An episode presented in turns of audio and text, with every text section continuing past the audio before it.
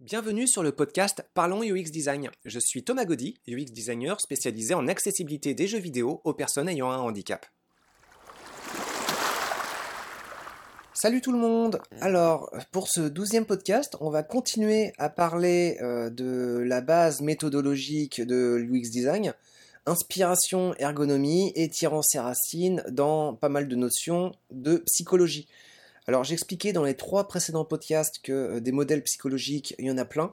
Pour faire un retour hyper rapide euh, pour euh, un aperçu qui était déjà rapide dans les podcasts, Freud, basé sur une méthodologie essentiellement d'introspection, tournait un petit peu en rond avec ses collaborateurs, et puis finalement on n'avançait pas vraiment sur euh, bah, comment est-ce que c'était vraiment constitué hein, notre psyché? Alors même cette notion de comment ça fonctionne vraiment, c'est un petit peu un peu vain, mais euh, comment est-ce qu'on peut se mettre d'accord à faire progresser un petit peu le débat? C'est surtout là euh, l'intérêt.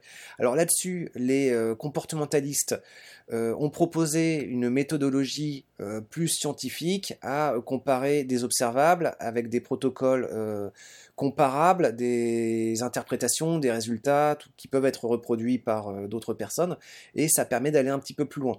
Le problème, c'est que eux-mêmes, dans leur démarche, ils s'étaient attachés à considérer uniquement l'observable chez les individus, à savoir donc le comportement. C'est pour ça qu'on les appelle comportementalistes, behavioristes.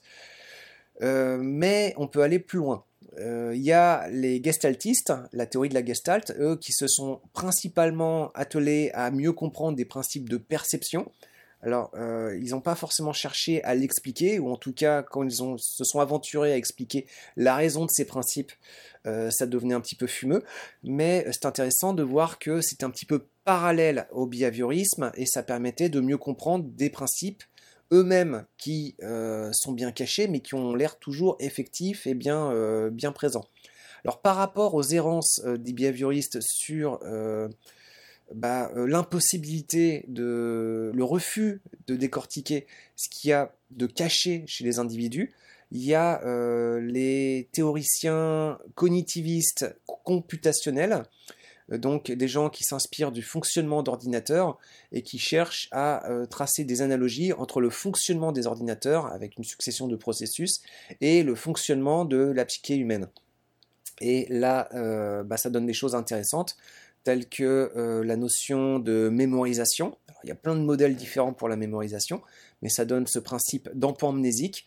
Évitez sur vos interfaces de présenter plus que 5 euh, à 9 éléments nouveaux par zone euh, de considération pour vos utilisateurs. Donc typiquement un menu par exemple, mais ça peut être quelque chose de plus large. Et puis la notion aussi d'espace de travail, à savoir très objectivement le nombre de situations possibles dans une situation donnée, et pour chacune de ces situations possibles, les nombres d'interactions possibles et comment telle interaction permet à passer d'une évolution de situation à une autre. Donc comment ces différentes situations sont reliées par euh, des choix.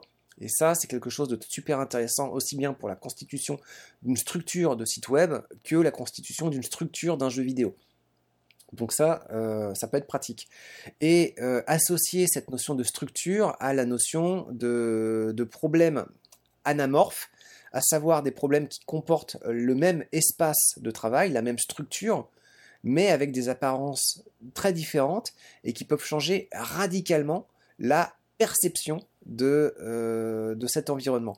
Alors ce qui est intéressant en fait, c'est cette notion de perception qui fait qu'il va y avoir un petit palier supplémentaire en restant dans les théories psychologiques cognitives, euh, d'une part, auparavant, on avait donc vraiment une approche basée sur euh, des processus qui étaient enchaînés les uns aux autres. Euh, les stimulations, par où elles rentrent, elles sont traitées par différents processus, traitées par différents types de mémoire. voilà, ça peut devenir assez complexe. Finalement, j'en ai plus vraiment de très précis en tête. Mais ce qui est intéressant, c'est que tous ces modèles semblait, il y en a peut-être d'autres, hein, mais tous les modèles que j'avais vus à l'époque avaient euh, comme point commun le fait d'être très froid, très dégagé finalement de toute notion émotionnelle ou sentimentale. Et ça, c'est super intéressant parce que finalement, il y a quand même une grosse contradiction de parler de psychologie en faisant l'impasse sur la dimension émotionnelle. Euh, là, c'est comme si on rate un propos quand même extrêmement fort.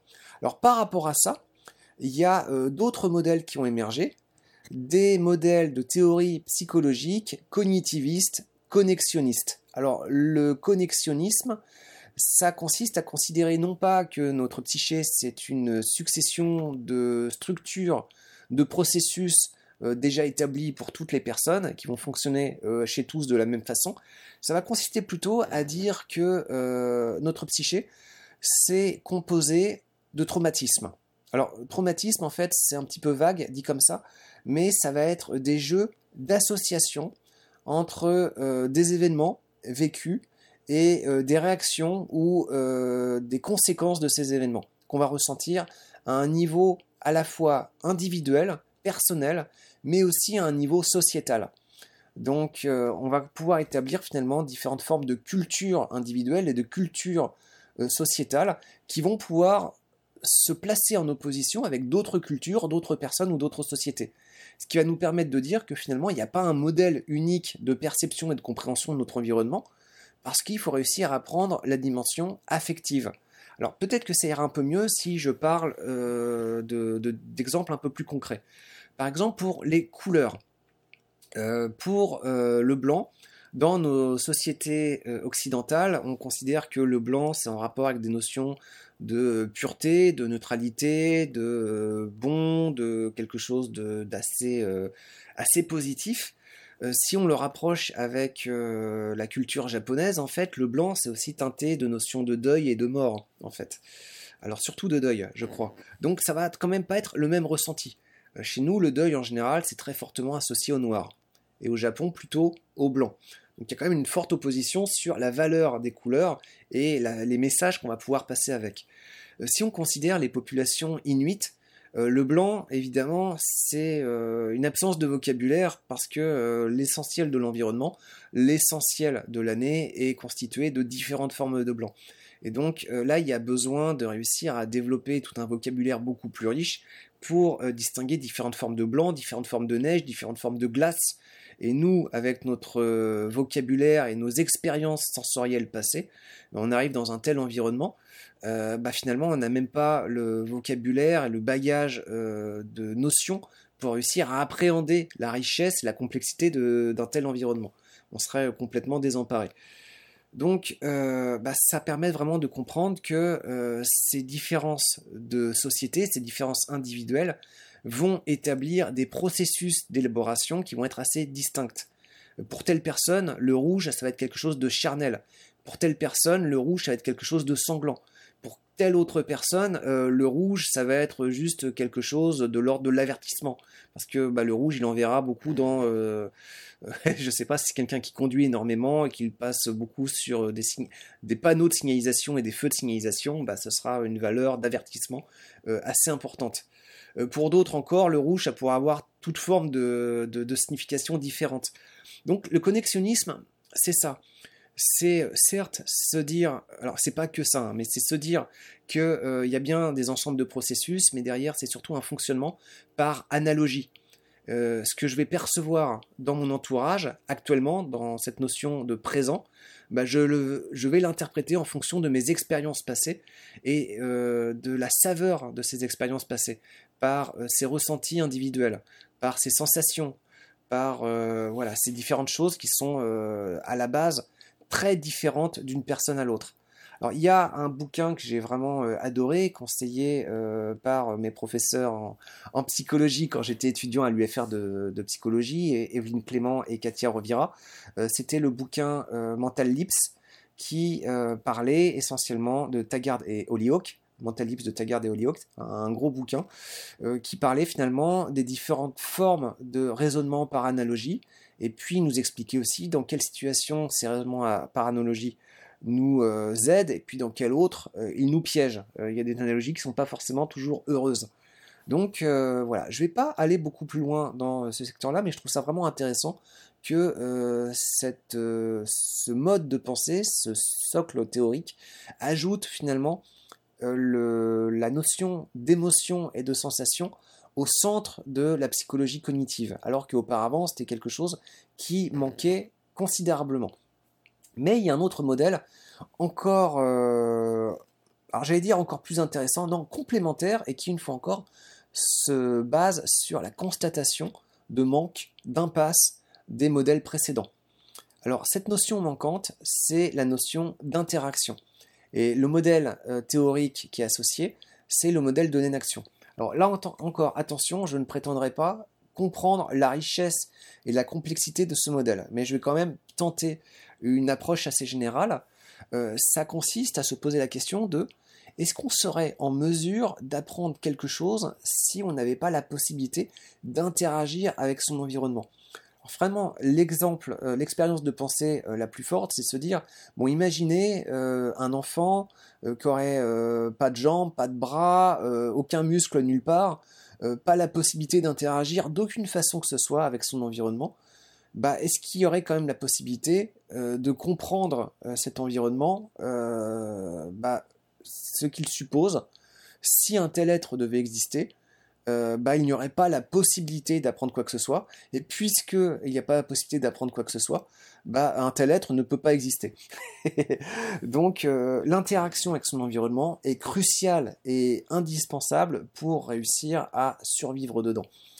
Donc ça, ça donne un, propos super intéressant parce que quelque part, ça montre que toutes les tentatives d'enseignement qui ne reposent pas sur une interaction, bah, quelque part, elles sont faussées.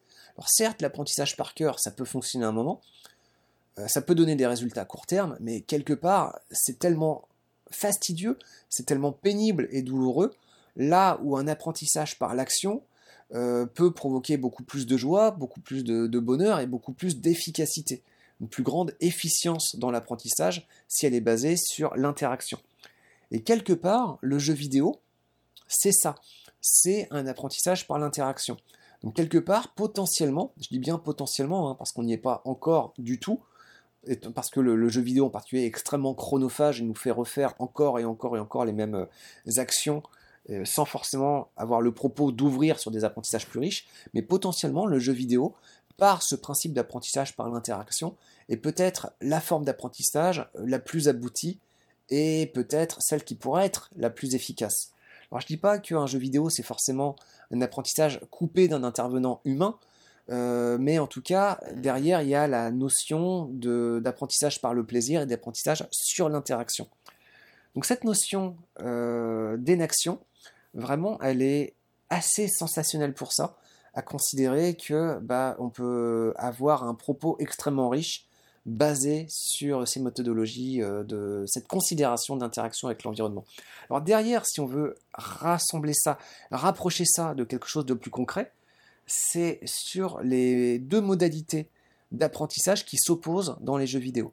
Vous avez d'une part euh, la logique d'apprentissage par des tutoriels, et d'autre part la logique d'apprentissage par ce qu'on appelle des First Time User Experience ou euh, FTUX ou FTUX. Euh, à vous de voir, il y a différentes euh, abréviations qui existent, mais c'est toujours First Time User Experience.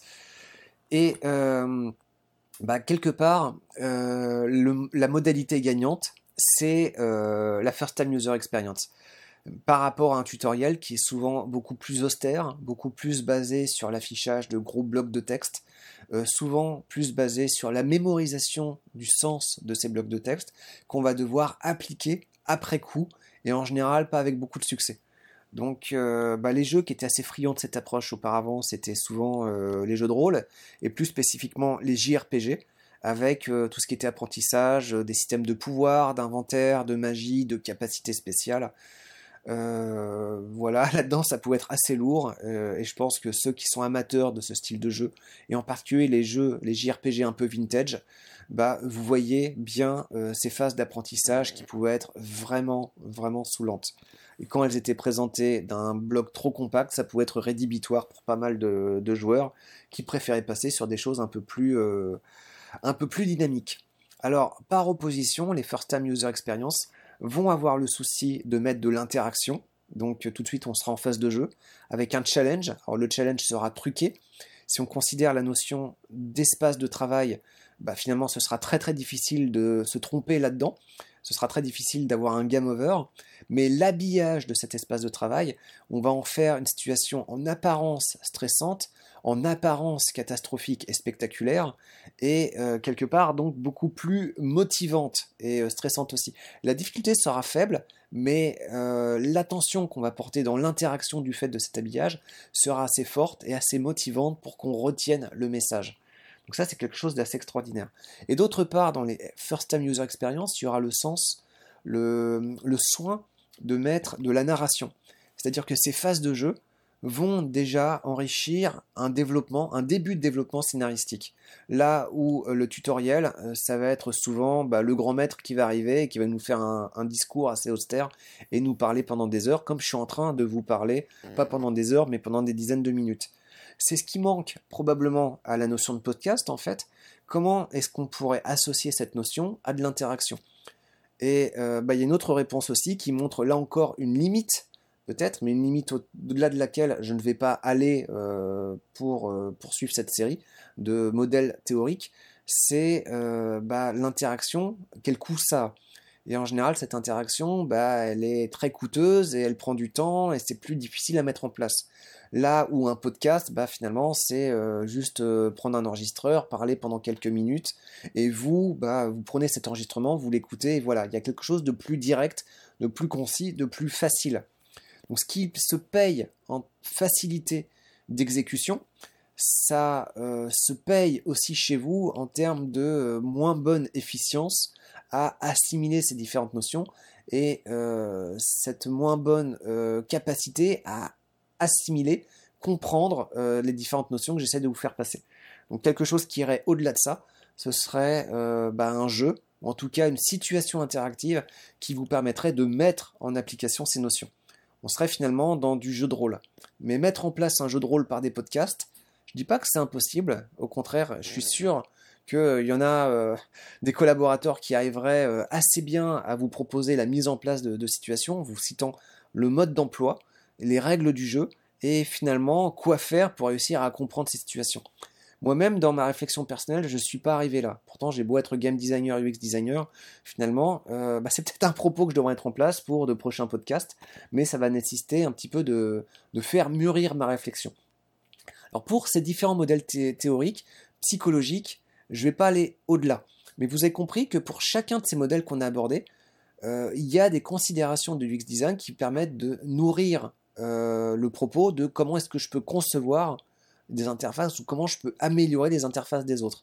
Il y a plein plein de choses qui se nourrissent. Il y a le besoin d'interaction, il y a le besoin de sensation, il y a le besoin de considérer euh, l'espace de travail, le besoin de considérer des processus de traitement, donc les capacités de mémorisation. Il y a le besoin de considérer des pratiques d'apprentissage basées sur le conditionnement. Il y a le besoin de considérer aussi les règles de perception. Il y a plein d'autres choses aussi. Il y a des modèles sociologiques, il y a des modèles anthropologiques qu'on pourrait considérer, mais là, ça va partir un petit peu plus loin. Pour l'instant, je vais m'en tenir donc à ces différentes notions de psychologie. J'espère que ça vous aura plu. Alors pour moi, l'inaction, c'est un petit peu euh, ma limite. J'ai pas été au-delà. Alors il y a probablement d'autres modèles.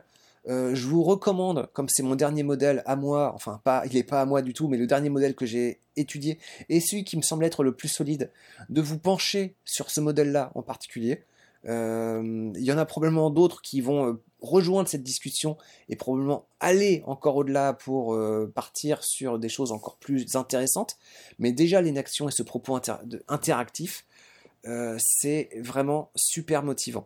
Donc en commentaire, je vous présenterai euh, un ouvrage en particulier que je vous inviterai à vous procurer et à lire. Attention, c'est lourd, c'est dense, c'est pas forcément super agréable, mais c'est hyper enrichissant et par la suite, ça va vous transporter sur des réflexions psychologique, mais aussi philosophique, qui peut être assez, euh, assez enthousiasmante.